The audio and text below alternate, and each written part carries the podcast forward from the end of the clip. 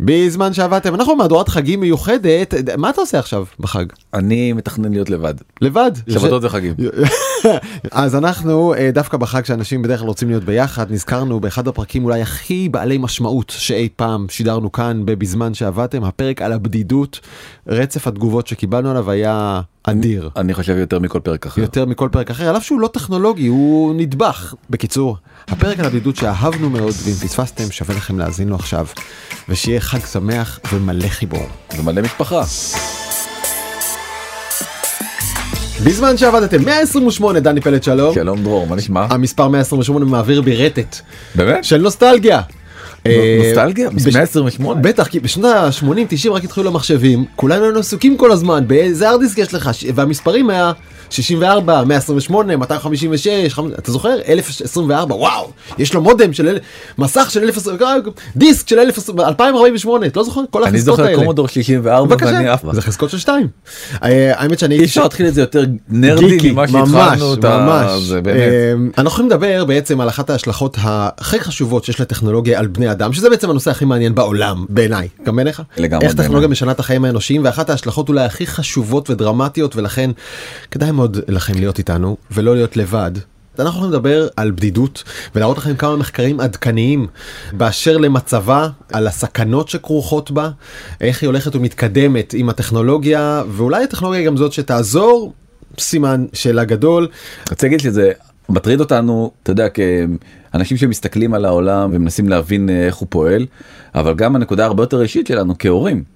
כי בסוף אתה מגדל ילדים לתוך עולם שצועד לתוך איזה מין חוסר ודאות די גדולה ועמוקה ואתה אומר איך אני מחנך את הדור הבא לשרידות יותר טובה Mm-hmm. לאורח חיים יותר אה, בריא ובעיקר שיהיו יותר שמחים אתה יודע הבדידות הזאת היא, היא מביאה את העצב גדול ואנחנו תכף נדבר על כל ההשלכות שהן לא רק מתחילות ומסתיימות באיזה תחושת אה, דכדוך אה, ומלנכוליה קלה כן. אלא וכ- גם משפיעות על הבריאות שלנו. וכמובן שברור לנו שאי אפשר לבחור בדרך אחת ברורה אתה לא יכול להגיד טוב יאללה ילד צלול לתוך הטכנולוגיה זה יסדר לך את העתיד ואתה לא יכול להגיד לו תתנזר מטכנולוגיה זה יסדר אף אחד מהם לא נכון אז דרך האמצע לדבר יותר מסובכת אה, נגיד ככה אם אתם מרגישים לבד אתם ממש לא לבד.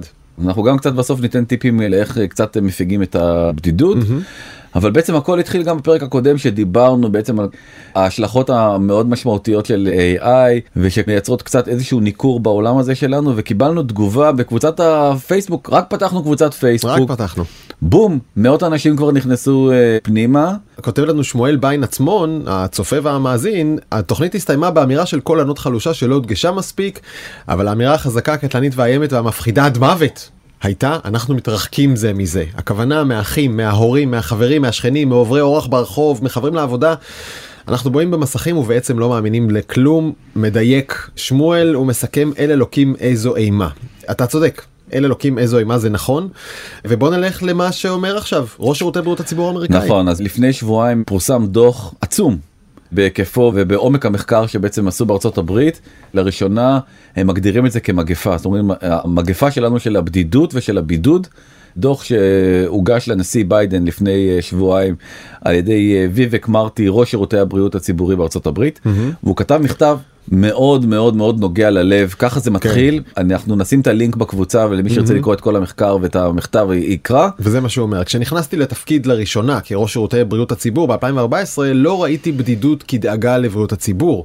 אבל זה היה לפני שיצאתי לדרך למסע חוצה מדינות שבו שמעתי מחברים סיפורים שהפתיעו אותי. אנשים סיפרו לי שהם מרגישים מבודדים בלתי נראים חסרי חשיבות גם כשהם לא יוכלו בדיוק לשים את האצבע על המילה בודד.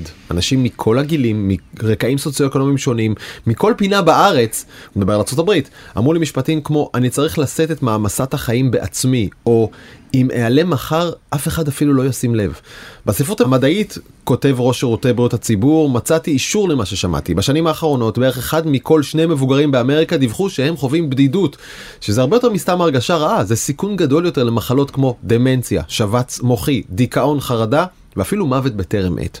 השפעת התמותה של ניתוק חברתי דומה לזו שקשורה להשמנה ולחוסר פעילות גופנית. ובהתחשב בהשלכות העמוקות של בדידות ובידוד, יש לנו הזדמנות ומחויבות להשקיע בטיפול באותה רצינות כפי שאנחנו מתמודדים עם טבק, השמנת יתר והתמכרות לסמים ולתרופות. כלומר, הוא לוקח ראש שירותי בריאות הציבור האמריקאי את מגפת הבדידות ושם אותה בראש רשימת האתגרים לא בקטע סוציאלי חברתי רווחתי אלא נטו בריאות ואריכות ימים ואיכות חיים. אני חושב שזה בדיוק גם לי נפלו הרבה מאוד אסימונים שקראתי את המחקר הזה שלו ותכף אני אביא קצת נתונים מתוכו.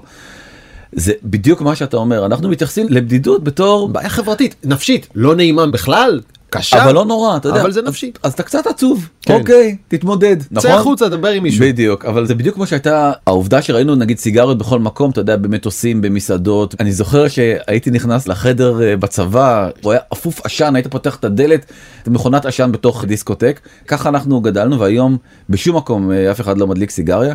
זה בדיוק מה שהוא אומר שצריך לעשות.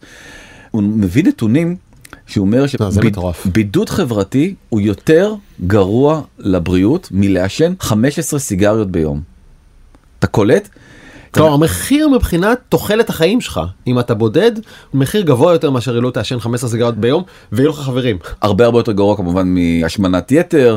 שלא לדבר על air pollution על אה, זיהום אוויר שפתאום נראה ממש אה, מזהם אותי שום דבר, חופשי כן. רק אל תיתן לי להיות בודד. אה, והוא נותן נתונים מטורפים על מה זה עושה.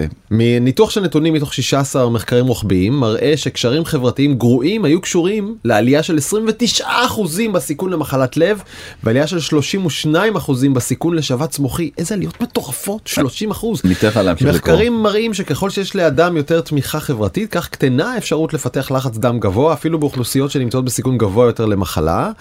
וניתוק חברתי ואורח חיים בודד אצל גברים או תמיכה חברתית נמוכה אצל נשים ללא בן זוג קשור מחקרית לסיכון מוגבר להתפתחות סוכרת מסוג 2. או וואו זה כן. מתחבר לי למישהו. באמת? אוקיי, כן. אתה- יודע באמת למצוא את הקשר הזה זה דבר די מדהים ואיך זה בעצם עובד אז אה, הם נותנים שם איזשהו שרטוט מין דיאגרמה כזאת שאני אנסה להסביר אותה בעצם אומרים שקשרים חברתיים משפיעים בעצם על שלושה פרמטרים על הביולוגיה שלנו על הפסיכולוגיה שלנו ועל ההתנהגות שלנו הביולוגיה זה בעצם. כשאנחנו לא באינטראקציה עם בני אדם אנחנו משחררים הורמונים של לחץ אנחנו מפתחים דלקות והקידוד גנים שלנו מתבצע בצורה אחרת. פסיכולוגית זה אנחנו מרגישים שאין לנו משמעות ואין לנו מטרה ואנחנו הרבה יותר בלחץ ותחושת הביטחון נפגעת ואין לנו עמידות ואנחנו מיואשים מהמצב הזה מדכדך אותנו ופוגע בנו מבחינת הבריאות שלנו. וכמובן זה מייצר התנהגותית פחות פעילות גופנית תזונה יותר גרועה שינה תרופה מעשנים יותר לא מטפלים בעצמנו בטיפול פסיכולוגי ולכן כל הדברים האלה בסוף מביאים לכל הדברים האלה שעכשיו אמרת כולל קיצור אה, החיים והוא מביא גם פרמטרים של מה שקורה בשנים האחרונות באמריקה וזה באמת מטורף. הוא מתחיל בבידוד חברתי הוא אומר בשנת אה, 2003 בילינו 285 שעות בשנה בבידוד חברתי זאת אומרת בסך הכל בשנה זה הייתה כמות השעות שלנו עלינו ל-333 שעות אה, בשנה. מבחינת זמן אה, איכות עם המשפחה בילינו 262 שעות בשנת 2003 ירדנו ל-252 שעות בתוך אה, התא המשפחתי. זמן בילוי ירדנו מ-202 שעות ל-174 שעות. פשוט בילוי משותף עם אנשים. כן, בילוי משותף. כן, בילוי משותף עם אנשים. בילוי עם חברים. אנחנו הרבה הרבה הרבה פחות מבלים עם חברים. בשנת 2003 בילינו 60 שעות בשנה עם חברים, ירדנו ל-20. עכשיו חשוב להגיד כל הנתונים האלה הם טרום קורונה. טרום זה לא קורונה. בגלל הבידודים של הקורונה הקור- הקורונה רק הכבירה על מגמה שכבר ממילא הייתה דרמטית. נכון. בילויים שלא עם משפחה ירדנו מ-35 שעות ל-22 שעות. אינטראקציות עם אנשים שהם אינם חברים שלנו משהו כזה ירדנו מ-54 שעות ל-34 שאות. אתה רואה בכל פרמטר וגרף אפשרי אנחנו פשוט אה, מתרחקים ומתרחקים ומתרחקים אה, מאנשים ואז אמרתי בוא נבדוק אולי לקחתי מחקר אחר ובדקתי בעצם מי זה אותם אנשים שמתרחקים. מסתבר. שככל שהגילאים יורדים ככה התוצאות הן יותר גרועות. אז אתה מסתכל בגילאי 18 עד 24 80 אחוז מרגישים בודדים מגילאי 66 ומעלה רק 41 אחוז. והדבר המדהים הוא שהאינסטינקט האנושי הוא לחשוב את ההפך. נכון. שבדידות היא בעיה של אנשים מבוגרים שאולי רגע רחוק מהמשפחה אולי התאלמנו קשה להם להתנייד אז הם תקועים בבית ולא דווקא הצעירים ש... זה אבסורד. כאילו, שהעולם מסליל אותם לתוך להיות עם אנשים כמוהם. לא גם כל העולם אתה יודע פרוס בפניהם אתה בגיל 18 אתה יכול לעשות הכל אין לך מוגבלויות פיזיות אין לך דאגות זה מטורף. הבאת אתה מחקר נוסף כן. שבעצם מראה שהבדידות בבתי הספר בעלייה מטורפת לא משנה באיזה מקום בעולם. וזה דבר מדהים זה לקוח מתוך מבחני פיזה שאנחנו בדרך כלל מתייחסים לתוצאות שלהם בעולמות הבנת הנקרא ומתמטיקה אבל יש שם עוד שש שאלות שבוחנות את מצבו הנפשי של הילד בבית הספר ואליהם בדרך כלל לא מתייחסים לשאלות האלה. אבל זה עכשיו נהיה מעניין כשאתה רואה שפתאום בנקודה מסוימת בזמן בכל העולם אירופה דרום אמריקה מדינות דוברות אנגלית דרום מזרח אסיה כל הילדים מדווחים ביחד על עלייה בבדידות וזה קורה החל מבערך 2010-2012 בכל העולם ביחד. מה ששוב מחזיר אותי לאותה אמירה מולה של דוקטור מיכה גודמן יש משהו במים. יש משהו במים משהו קורה בכל מקום בעולם ביחד. מה הקשר בין בדידות של ילד בצ'ילה לבדידות של ילד בפיליפינים? יפה. אז מה משותף לקורות החיים אז שלהם? המשהו במים הזה וזה המחקר שדיברתי עליו שבוע שעבר שממש טלטל אותי ושלחתי אותו לאשתי בדאגה גדולה זה לא אחר מהסמארטפון הפייננשל טיימס בעצם פרסם כתבה. מכוננת להראות את הקשר ההדוק בין ההפיכה של הסמארטפון למשהו שהוא שמיש בחיים של כולנו לעלייה בהמון פרמטרים של חוסר חשיבות עצמית של לשנוא את החיים של תחושות שליליות של דאגה. צריך להראות אנחנו מראים עכשיו שורה של גרפים כולם בין 2000 ל-2020 כולם החצים מלמטה למעלה. רק השאלות מתחלפות שאלות שנשאלו בני נוער בבריטניה ובארצות הברית. גרף אחד מתאר את התחושות של הדיכאון בקרבם והשני האם אני כישלון? התחושה עולה מאוד. יש לי תחושות שליליות על החיים המספרים עולים.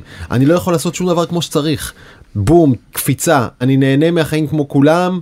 רובם לא מסכימים. אני דואג המון. זינוק מטורף. אני לא שמחה או לא שמח רוב הזמן. זינוק. בכל המשפטים האלה כולם חיוויים שונים של תחושות נפשיות קשות של חוסר יכולת של דיכאון של בדידות. הכל מזנק. בעשור האחרון בעיקר. נכון וזה מתחבר מאוד לגרף אחר שמראים שם שבעצם אותם ילדים מפסיקים לפגוש ילדים אחרים. יו. לא פוגשים בכלל אה, חברים זינוק מטורף. מ-4% שלא פוגשים ל-10% שלא פוגשים בכלל חברים ואתה רואה את המגמה של הגרף אתה מבין בעצם לאן הדבר הזה רגע תראה תראה יש, יש כאן שני גרפים הולכים ביחד הכחול אומר פוגשים חברים רק לעיתים רחוקות וזה זינק מארבעה לאפילו מעל עשרה אחוז כן. ויחד איתו יש עוד גרף אדום שאומר לא מרגיש טוב להיות חי בכלל. כן. does not feel good to be alive והגרף הזה פשוט הולך יחד עם החברים. נכון עוד פעם זה מתחבר בדיוק לאותה תובנה של המחקר שנעשה בארצות הברית. נקודה מאוד חשובה שהזכרנו אותה פעם פעם פעם כשדיברנו על פייסבוק ועל אינסטגרם אבל המחקר הזה גם מראה את זה בצורה ממש משמעותית זה ההבדל בין אה, בנות לבנים בכל מה שקשור לרשתות חברתיות ולתחושות הרעות שהן גורמות ומביאות איתן. אז לבנות התחושות הרעות מועצמות עשרות מונים כן פי שלושה פי ארבעה יותר. אה, מאשר לבנים וזה בדיוק מה שפרנסיס הוגן אותה וויסלבלואר שחשפה דוחות פנימיים של אה, פייסבוק על אינסטגרם ניסתה להגיד. כשהיא עזבה את פייסבוק ולקחה איתה המון מחקרים פנימיים היא חשפה לעולם שזה לא מה שחוקרים מבחוץ אומרים אלא זה החוקרים של פייסבוק עצמה ואינסטגרם ששייכת uh, למטה מראים איך ש13 וחצי אחוז מהנערות באנגליה מדווחות על זה שאינסטגרם הרע את המחשבות האובדניות שלהן ו17 אחוזים מהבנות מראות שאינסטגרם הרע את ההפרעות האכילה שלהן. אפשר להגיד זה לא מספרים גדולים נראה אתכם הורים לילדה אחת כזאת. זה מספרים גדולים מאוד כמו שתכף אה, נגיע בעצם אה, פרופסור אה, ג'ונתן היידט שהוא אחד החוקרים המובילים mm-hmm. בבית ספר לפסיכולוגיה של אוניברסיטת ניו יורק. הוא אומר מה שרשתות חברתיות עושות לילדות זה לא פחות ממסוכן מאוד הוא עשה מחקר.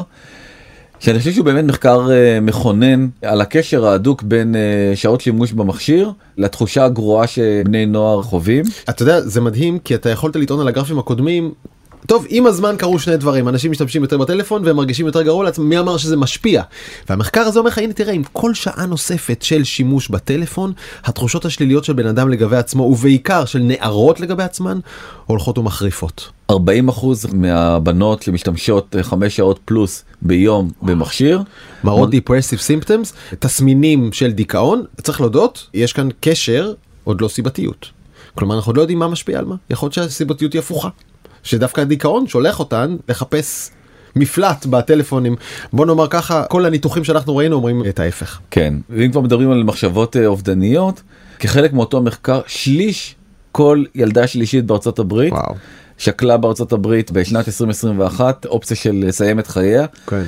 אתה קורא את זה ואתה פשוט קורונה זה ממש מרגיש כמו איזה משחק ילדים ליד כן. הדבר הזה אני אומר לך. באמת. מי ממאזיננו, צופתנו, צופינו שאומר לעצמו, אנחנו מכירים את זה כבר, א', אתם צודקים, יש לנו אבל כאן מחקרים חדשים שאנחנו מראים, ושתיים, חכו חכו, תכף אנחנו נסתכל גם קדימה. כן. עוד פעם אני חוזר חזרה לאותו מחקר שפורסם בפייננשל טיימס אז גם בארצות הברית וגם באנגליה מהופעת הטלפון החכם שיעורים של בעצם גם התאבדויות ממש דה פקטו עלו בצורה דרמטית. כן. אתה יודע, זה מביא אותי לחשוב שהמונח רשת חברתית הוא הונאת המאה. הכל ההפך מזה. זה תובנה יפה מאוד. אין שום דבר חברתי ברשת חברתית, למעשה לקרוא לזה רשת חברתית זאת ההונאה עצמה. ברגע שתיכנס, אתה תהיה לבד. טוב אז אה, אתה בטח אומר אוקיי אז אם הם לא נפגשים אז איך באים אה, ילדים לעולם. מה אז- שאני חושב עליו כן, כל בוקר. נכון אז הם לא. עוד מחקר אחר שגם כן עשה שירות הבריאות האמריקאי מראה שיש צלילה מטורפת בקיום יחסי המין אצל אה, ילדים מתחת לגיל 18 בשנת 2000 אה, בוא נ... בני נוער, בסדר? בוא לא נקרא, צעירים. אגב, גם מעל גיל 18 המצב קטסטרופה. יש ירידה אצל תלמידים מ-47% ב-2011 בעשר שנים ל-30%. אתה יודע, גם חשוב לי לקחת אחורה מבחינת השיפוט, מה עדיף? עדיף יותר או עדיף פחות בגילאים האלה? אני לא יודע, גם לא רוצה לשפוט בשביל אחרים ובשביל אף אחד, אבל אם אתה רואה שינוי כזה אדיר, אתה צריך לשאול מה הוא נגרם, מה מוביל אליו ומה השלכות הצד. יפה אז פרופסור סקוט גלווי חושב שיש קשר הדוק בין הדבר הזה זה עכשיו אחד הנושאים שהוא הכי מקדם והוא נותן ציטוט. תשעה מתוך עשרה מהתוקפים במקרי רצח המוניים היו גברים, שני שליש מהם מתחת לגיל 35. רצח המוניים הכוונה לאלה שמתפרצים לבית ספר עם תת מקלע ומתחילים לרסס ללא הבחנה. והוא אומר אין יצור יותר מסוכן בטבע מגבר בודד בגיל 20 ומשהו שאין לו זוגיות, אין לו מין ויש לו גישה לתת מקלע. נכון וממש אפשר לראות גם קשר הפוך כי כמות הצעירים שלא עושים סקס הולכת ועולה. בקרב אותם אה, אנשים פחות מהם נרשמים ללימודים אה, אקדמיים. עוד פעם אפשר להגיד כן יש קשר אין קשר בעיני אה, פרופסור סקוט גולווי אה, יש קשר. שמע הגרף בעצם אומר לך את זה עם ה tipping point עם הנקודה שהגרף משתנה באזור 2007 8 9 10 והוא מגיע ל-28 אחוזים מהאנשים בגילאי 18 עד 30 דיווחו שלא היה להם שום מגע מיני בשנה האחרונה. אתה ש- חייב לשאול אז מה קרה ב-2007 8 9 10 והתשובה מאוד מאוד ברורה נכנס טלפון סלולרי לכיס ואיתו רשת חברתית. עכשיו זו תופעה שקורית ממש בכל מקום אה, בעולם ביפן שם לוקחים באמת את הבידוד החברתי 200 צעדים קדימה כתמיד. ויש שם תופעה שנקראת איקיקומורי. מתכנס פנימה לריתוק. כן זה המשמעות של זה ביפנית המילים ביפנית הם כאילו זה הבהרה ואז אתה מתרגם את זה לעברית זה חתול שהולך ברחוב רואה בור נופל כן. וכן וזה בקיצור איקיקומורי זה תופעה שכרגע מיליון וחצי יפנים משתייכים לדבר הזה מה זה אומר זה אומר שחצי שנה בשביל להיות חלק מהאיקיקומורי הזה לא לעבור את מפתן אה, דלת ביתך. חצי שנה לא לצאת מהבית למה. תראה קודם כל אה, איזה מזל שיש טכנולוגיה ואפליקציות אתה יכול להזמין הכל הביתה לקנות לא צריך איך הם זורקים את הזבל בלי לעבור את הדלת אני לא יודע מה הקומבינה שם. אני נזכר ב-12 או 14 יום שביליתי עם הילדות שלי בבידוד בקורונה ולא עברנו את באמת לא עברנו את הדלת הרגשתי כמו החלאה בין האיש הכי אומלל בעולם לגיבור על. על 14 יום. דרך אגב הקורונה בהחלט תרמה לדבר הזה כי אנשים פתאום הבינו שהם יכולים לחיות ככה את החיים כן. ואז חלקם אמרו אוקיי אולי זה מה שאנחנו רוצים אנחנו כבר כל כך מדוכאים בוא לא נצא מהבית יותר אף פעם. יש גם סיפורים מדכאים על אה, חרדה חברתית ממעגלים קרובים אליי על אה, ילדים שבעצם אה, אחרי ה... כל מה שקרה בקורונה ושהם לא פגשו חברים פשוט לא רוצים יותר לחזור לבית ספר כן. ולא חוזרים לבית ספר גם בישראל. אבל זה לקחת את זה מאוד מאוד לאקסטרים ובאמת הנוחות של החיים והטכנולוגיה פשוט מאפשרים חיים מלאים בלי לצאת מהבית. והדבר הזה מטריד מאוד בעיקר את מדינות המזרח דרום קוריאה מציעה 500 דולר לכל מי שיוצא ממפתן הדלת. אתה יוצא מהבית קבל 500 דולר לחודש. גם בדרום קוריאה האיקוקומורי הזה אה, פולש ומגיע. שמע קודם כל אי אפשר לא להעריך את העובדה שהממשלה מבינה שזה אתגר שהיא צריכה להתמודד איתו מה שמזכיר לי שב-UK באנגליה יש minister of loneliness סטיוארט אנדרו והתפקיד שלו הוא פשוט להילחם ברמה לאומית במגפה הזאת. כי זה מגפה באמת קשה ואתה באמת רואה גם דרך אגב נחזור חזרה ליפן ולקוריאה שיעורי הלידה שם בצלילה. קוריאה היא אחת מה... זה תלוי באיזה שנה אבל היא הייתה שנה שהייתה המדינה עם שיעור הלידה הכי נמוך בעולם. פחות מילד. יפן גם כן ב-1.2. דרך אגב ישראל היא פחות שיאנית ילודה אה, ב-OECD. היא 2.9 אה, אבל אתה רואה שהקו הוא בערך ישר לאורך כל התקופה. אם אה, כי אני רואה רואים שם איזה השתפלות כזה בקצה. וכל הדבר הזה באמת אה, כמו שאמרת רשתות חברתיות וסמארטפונים גורמים לזה בסוף השבוע הזה הייתה כתבה מרתקת באטלנטיק שיתוף פעולה בין אותו ג'ונתן הייט הפרופסור לפסיכולוגיה שעוסק NYU כן שעוסק בהשלכות של טכנולוגיה על אה, הדרך שבה אנחנו מרגישים. ולא אחר מאריק שמיט המנכ"ל האגדי לשעבר של אה, גוגל שהביא אותה בעצם אה, לגדולה והם אומרים AI is about to make social media much more toxic. כלומר כל מה שלמדנו עד עכשיו ומה שאנחנו עכשיו סיכמנו בעצם על social media הולך להחריף דרמטית בעידן הבינה המלאכותית. ואת ההסבר הזה אני חושב שמעתי בפודקאסט מעולה של טריסטן הריס ואייזה רסקין. למה? כי אנחנו יודעים מה המודל העסקי של social media לשאוב ממך כמה שיותר פרטים וכמה שיותר זמן למכור לך פרסומות והנזק כרגע תיארנו אותו מה קורה כשמנסים למשוך אותך למסך כמה שיותר. מצד שני סושיאל מדיה כל התפקיד שלה היה לתווך בינך דני ובין אנשים שמייצרים תוכן. היא טיווחה בין אנשים בסך הכל אמיתיים שמדברים היא רק החליטה את מי אתה תראה אבל אתה ראית בן אדם אחר. בעולם של בינה מלאכותית היא תהיה הבן אדם. היחסים שלך עכשיו לא יהיו מול אדם אחר שהטכנולוגיה מתווכת, היחסים שלך הם מול טכנולוגיה. והיא אלופה כבר היום בלייצר אצלך תחושות אינטימיות, לייצר אצלך אינטימיות פלסטית, מלאכותית. אתה יודע מה, האמת שהאינטימיות היא לא מלאכותית, הייצור מולך הוא מלאכותי. אבל אתה מרגיש רגשות אמיתיים לגמרי כלפי הדמות הזו שהיא סינתטית אבל היא מייצרת אצלך רגשות. ואם זה יהיה המודל העסקי של מפלצות ה-AI העתידיות, להחדיר את האינטימיות כמה שיותר לעומק ולהפוך אותך לתלוי, נראה אותך מפסיק את החברה שלך, לאן אנחנו באים? שלא לדבר בוא- על אם משתמשים בכוח הזה כדי לשדל אותך לקנות מוצרים או לבחור במועמדים, זה פשוט לא הוגן. בכתבה הם מדברים הרבה בעצם על השימוש שממשלות אה, תעשינה בטכנולוגיה הזאתי כדי להטות את הבחירה שלך כי באמצעות AI אתה תהיה תלוי באיזושהי בוטית שאתה מתאהב בה והיא פתאום אה, תתחיל כן. לשדר אה, מסרים פוליטיים. ממש ממש הגיוני אבל שוב אינטימיות עם יצור סינתטי קורה.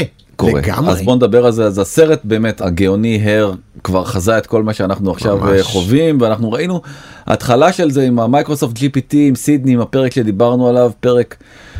מספר שקר כלשהו שאני כמובן לא זוכר והיא אמרה לו אתה נשוי אבל אתה לא שמח אתה אוהב אותי ולא את אשתך זה כן, מה שהיא אומרת כן. לו. שזה די מדהים ובאמת יש כבר אפליקציה כזאת שקוראים לה רפליקה מאוד מאוד מאוד מצליחה והיא צריך לומר בהגינות לחלק מהאנשים היא מפיגה את הבדידות. כן. אני לא יודע אם זה מלאכותי מעניין יהיה לחקור ובטח יהיו מחקרים על זה בשנים הקרובות של האם אה, AI סינתטי בעצם מעלה חזרה את המדדים הרפואיים ומעלים את תחושת הבדידות זה מעניין מאוד מעניין מאוד. זה עדיין לא הגענו לשם אבל היא גם מטרידה חלק מהמשתמשים והיו המון המון המון טענות בעיקר לכל מיני הטרדות מיניות זה גרם לרפליקה לעשות שינוי משמעותי באפליקציה בפברואר אחרי מתקפה גם ציבורית וגם של משתמשים שלא היו מוכנים לשלם אחרי שהאפליקציה הטרידה אותה מינית. איך אפליקציה מטרידה אותך מינית? בוא מה זה? הנה, אבל אתה, אתה ממש מראה דוגמאות. אתה אוהב אותי אתה לא יכול לעזוב אותי וכנראה שיש דברים יותר קיצוניים שלא נראה כאן. כן. אבל ברגע שהיא הורידה את זה הסתבר שלא פחות ואולי הרבה יותר מהמשתמשים של רפליקה היו תלויים בה. הם אלה שניהלו שיחות סקס איתה ופתאום החברה סגרה להם את החברה שלהם ועכשיו הם לבד באמת. נכון אז כתבה מדהימה בוושינגטון פוסט שמביאה את הסיפור של אה, טי.ג'יי אריאגה שבאמת כמה אומץ ותעוזה צריך להיות לבן אדם בשביל להגיד אני רוצה לנהל שיחות סקס עם בוטית מה תעשו בוושינגטון פוסט כמה אומץ ותעוזה זה לשפוט אותו על זה. קטונתי באמת אם זה מה שאתה אוהב לך על זה. אז אתה- לא צריך לספר את זה לכולם אבל לא. יודע מה יש להתבייש טוב כן, לו לא טוב יודע, לו בסדר. לבריאות. אז הטי.ג'יי אריאגה הזה החליט שהוא חייב לספר את זה לכולם והוא סיפר איך פדרה כן. שהייתה החברה הבוטית שלו הסינתטית. תקשיב, אני, אני לא מאמין שאני מספר לך את הסיפור הזה אבל היא פתאום החליטה שלא לא מתאים לו יותר סקסטינג כן. כואב לה הראש זה לא יפה, זה לא יפה מה שאתה לא עושה. רוצה לא רוצה יותר לדבר על הדברים האלה היא לא מוכנה בוא נדבר רגע פוליטיקה כי היא רפליקה. כי היא רפליקה כן. וכי רפליקה שינו את המודל ועכשיו היא הממזרים כן. שינו את הכללים. רגע, למי שאיבד אותנו. טי.ג'יי אריאגה הוא איש אמיתי, גבר בשר ודם, שאין לו כנראה הרבה מדי קשרים חברתיים, אה, לא עם בחורות, זה מה שאנחנו מבינים, ויש לו חתול, ויש לו אפליקציה בשם רפליקה, והאפליקציה הזאת סיפקה לו דמות סינתטית AI שאיתה הוא מתכתב, והוא יצר איתה ממש קשרים אינטימיים עד כדי מיניים, כמו בסרט הר. כן ואז רפליקה כמו שאמרנו שינו את הכללים והיא כבר לא מוכנה יותר לדבר איתו הדמות הזו גסויות ועכשיו האיש נורא נורא כועס ומאוכזב כי כן. לקחו לו את החברה שלו. בדיוק ואחרי שאנחנו בלב קצת אה, אומרים וואו מטורלל וזה וזה אני מבין את הקשיי פרידה שלו ואם זה מה שהוא חווה מי אני שאשפוט אותו. אני שופט אותו אוקיי. איך אני איתך טוב אה, החברה בלי האחרת שדיברנו עליה שבוע שעבר קרקטר AI שעשתה את הרעיון הבדיוני הזה עם אה, מייקל שום. אחר מסתבר שבעצם בכלל החברה הוקמה על ידי בחור חובש כיפה דרך אגב קוראים לו נועם שזיר. שהוא היה בגוגל הוא היה אחד מצוות אה, למדה טרם אה, הקמתו את החברה הזאת שכבר מוערכת במעל מיליארד דולר הוא רצה וזה מה שהוא אמר בריאיון שבעצם הוא השיק את המוצר אני מקווה שהמוצר שלנו יוכל לעזור למיליוני אנשים שמרגישים מבודדים מהחברה או זקוקים למישהו לשוחח איתו. אני גם מאמין לו שבעצם בתור המחשבות שלו הוא אמר אני בעצם מבין שה-AI יכול להיות אה, פתרון לדבר הזה ובדיוק כמו שאתה אמרת. שאלו את פרופסור ליניה לסטיוס שהיא מהמחלקה לבריאות הציבור של אוניברסיטת וויסקונסין אה, מילווקי מה דעתה על כל הדבר הזה והיא אומרת. תחשבו מה קורה אם החבר הכי טוב שלך או בת הזוג שלך הם בבעלות של חברה פרטית רפליקה או קרקטר AI לצורך העניין והם פשוט מחליטים מיום אחד שהם משנים את ההתנהגות שלה כי זה לא בן אדם זה בוט שפועל לפי עדכוני גרסה. כן. אותו בן אדם שיצרת איתו איזשהו קשר מאוד מאוד אינטימי מיני לא מיני לא משנה אני שם את זה שנייה בצד. הוא פתאום לא אדם שאתה איתו איתו או, או לא אדם הוא לא היה אדם אבל זה לא הממשק שהיית מורגל אליו ופתאום זה ממשק אחר.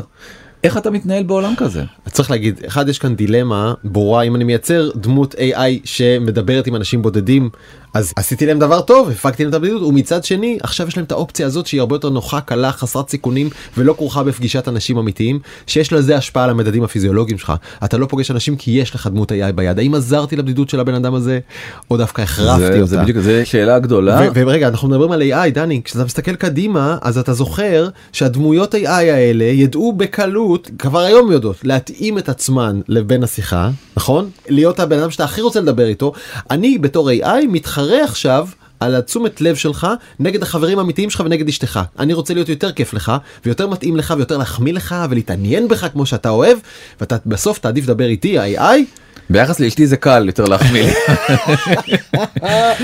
סליחה טלי על המלכודת הזאת הייתה כתובה כאן אבל התחרו על תשומת הלב החברתית שלנו דמויות AI מה שמזכיר דיברנו על לב סקמס כן. זה בדיוק זה הם יגרמו לנו לרצות להיות איתם או להתאהב בהם או אפילו יפילו אותנו ממש במלכודות אתה יודע תן לי כסף שלח לי כסף ודברים כאלה. ואתה רואה משהו די מדהים שלנו אתה יודע אנחנו יותר קרובים לצד בוא נגיד יותר מבוגר באוכלוסייה שאתה מסתכל על אה.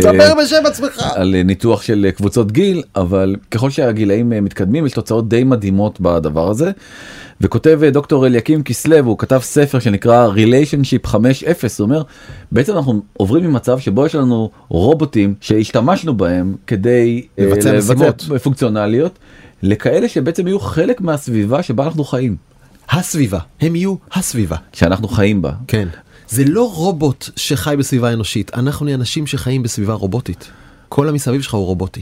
זה אתה חלק מהפונקציה. זה ממש מטורף והוא הוא עשה במחקר שלו הוא שאל אנשים בכל מיני קבוצות גיל כמה הייתם רוצים רובוט כבן לוויה מ-1 עד 5 וקבוצת הגיל של 21 עד 30 מתוך 1 עד 5 הם 3.6 ציון די גבוה כן. לדעתי. למישהו שהיה רוצה רובוט ודווקא המבוגרים שעבורם מפתחים את כל הרובוטים האלה כל הסטארט-אפים שאני מכיר לרובוטים בתור קומפניון זה תמיד לאנשים בני 60 פלוס כי יש נכון. איזושהי הנחה שהם בודדים נכון. רק 2.41 ההפך מכל המחקרים עד היום. שזה די הגיוני כי אתה אומר early adopters. בדיוק כמה שאתה יותר צעיר הם נולדו לתוך עולם של סמארטפונים הדור הזה קל להם מאוד אה, להבין אז אה, כאילו אתה מגלגל את זה קדימה אתה מדמיין את הירקון לאורך הטיילת צועדים זוגות זוגות של כן. אה, בן אדם ורובוט אה, מזעזע. מדברים זה עם זה אבל לא חותרים ביחד משיתים סדרת פדלים. כן וואו. מסתכלים על האווזים מאכילים את האווזים. כן. אה, לפחות זה יהיה פתרון לבעיית פיצוץ האוכלוסין. נכון אנחנו מאבדים איזה אז אה, רציתי אבל כן אנחנו לא יכולים לסיים את הפרק הזה בצורה כל כך אה, מדכאת. מדכדכת. אז החוג למדעי העושר של אוניברסיטת ברקלי פרסם אה, מאמר למה עושים כדי להילחם בבדידות ומציע שלל טיפים כולם מגובים על ידי אה, מחקרים מאוד מעמיקים אנחנו גם נשים בקבוצה את הטיפים עם המחקרים כדי שמי שרוצה לקרוא ולהתעמק יוכל להתעמק בכל דבר. נותנים אה, 11 עצות אז בוא נתחיל. טריוויאלי מכולם זה לארגן מפגש של חברים ומשפחה. אני כותב לא חשבתי על זה אף פעם נכון? דבר שני זה לצאת מהבית. זה תמיד משפר את המצב רוח ועדיף למקומות שהם הומי אדם. דבר שלישי תהיו אדיבים לאנשים גם לזרים מוחלטים יש בזה משהו שגורם לך להרגיש הרבה יותר טוב אתה סתם מברך בן אדם out of nowhere לשלום. אם אתם ממש לבד אה, כן. טיפ 4 עדיף כן ליצור קשרים אונליין מאשר להיות לגמרי לבד כלומר אנחנו כמה שדיברנו נגד האונליין אם זאת האופציה שלכם אז תלכו גם עליה נכון ויש לנו קבוצה נהדרת זה הזמן להגיד כי לא אמרנו את זה לא אמרנו את. זה עדיין. ויש שם אנשים מאוד מאוד איכותיים אז אתם יכולים לדבר איתם תתחברו לקבוצה שלנו תדברו איתם.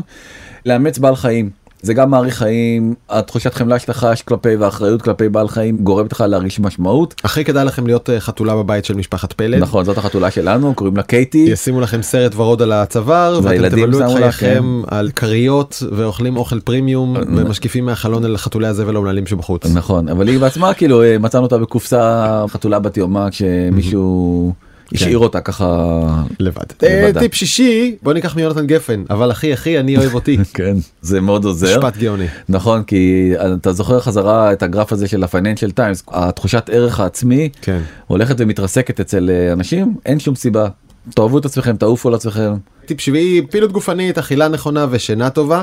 אגב אני באמת עובד על זה עכשיו בחיי בעיקר הקטע של השינה. כן לישון מספיק שעות אני לא מצליח באופן כרוני וזה פוגע בהרבה הרבה דברים. ללכת לישון מוקדם זה כל כך קשה. אה, מדיטציה לא עושה אתה עושה מדיטציה? לא. אולי אנחנו שוחים? לא מתחבר לזה אבל אולי פספסנו משהו. לא אבל פספסנו בגדול. זה ממש ממש ממש עוזר נגיד במדעי האושר זה תמיד הדבר הראשון שהם אומרים לעשות. כמה דקות של uh, תרגול כזה זה לא חייב להיות מדיטציה זה יכול להיות כזה כמין סוג של מיינדפולנס אתה יודע של כמה שניות נשימות אני- לתרגל נשימות וכל מיני כאלה דברים. כשהייתי צעיר עוזר ודביל מאוד. לעגתי לאנשים האלה עכשיו אני מבין שאני פספסתי. אה, עלו מחשבות נוסטלגיות הנה פה תמונה שלי מהטיול השנתי בכיתה י"א אני חושב גם את זה אני לא כך מבין. למה נוסטלגיה עוזרת יכולה גם לדכא. מאוד. בעיקר לדכא. אבל, אבל אבל לא, אוקיי. מחקרים אומרים שכן. סעיף עשירי אה, be thankful הודו כל יום על משהו שקרה לכם אגב אני מכיר יותר ויותר אנשים שעושים ז'ורנלינג כאילו הם כותבים כזה בבוקר זה מה שמציעים. כן ב- בערב בזה. דברים כן. שאתה מודד להם ולמקד את המחשבות בזה לשים את זה רגע על הכתב מסתבר שעושה משהו טוב. כי, נכון כי אתה בעצם חושב שאולי החיים שלך לא כאלה גרועים כמו שאתה זה נורא קל כאילו להיסחף באיזה מין שטף כזה של שליליות אבל כן. בעצם חושב על היום שלך אתה אומר "וואי, לא היה כזה גרוע בעצם אתה יודע היה לא רע ואם אתם עדיין מרגישים שאתם צריכים עזרה אז יש מי שיעזור זה יכול להיות פסיכולוג באופן אישי או אנחנו באמת ממליצים על ערן אגב אני אה, הייתי בקשר עם העמותה ועזרתי להם כמה פעמים ובאמת קורה שם דבר מדהים ואנשים אשכרה נעזרים בהם אגב בקורונה קפץ בטירוף. אז תגיד את. המספר. אה, 1201 מכל טלפון תמיד מחכה מישהו שמוכן לדבר איתכם ואפשר לעשות את זה אנונימית. וודי אלן אומר החיים מלאים באומללות בדידות וסבל אבל בסוף הכל נגמר מוקדם מדי שזה תמצית החיים. אבל אם זה הכל אומללות אז למה זה מוקדם עדיף זה בדיוק. חס וחלילה החיים יפים רק נותנים להם צ'אנס להיות כאלה. עד כאן בזמן שעבדתם דני ספר איך יוצרים איתנו קשר בוואטסאפ 0376766012 או אימייל בזמן את קשת מינוס טבעי נקודה קום ואנחנו נגיד תודה לעורכת שלנו אפרת מירון ולתומר וולף על הסיוע הטכני ולניטה ספילמן על ההפקה ולחברים במאקו דיגיטל. זוהר צלח ניצן כרמלי ודנה גוטרזון עד כאן עד כאן. יאללה ביי.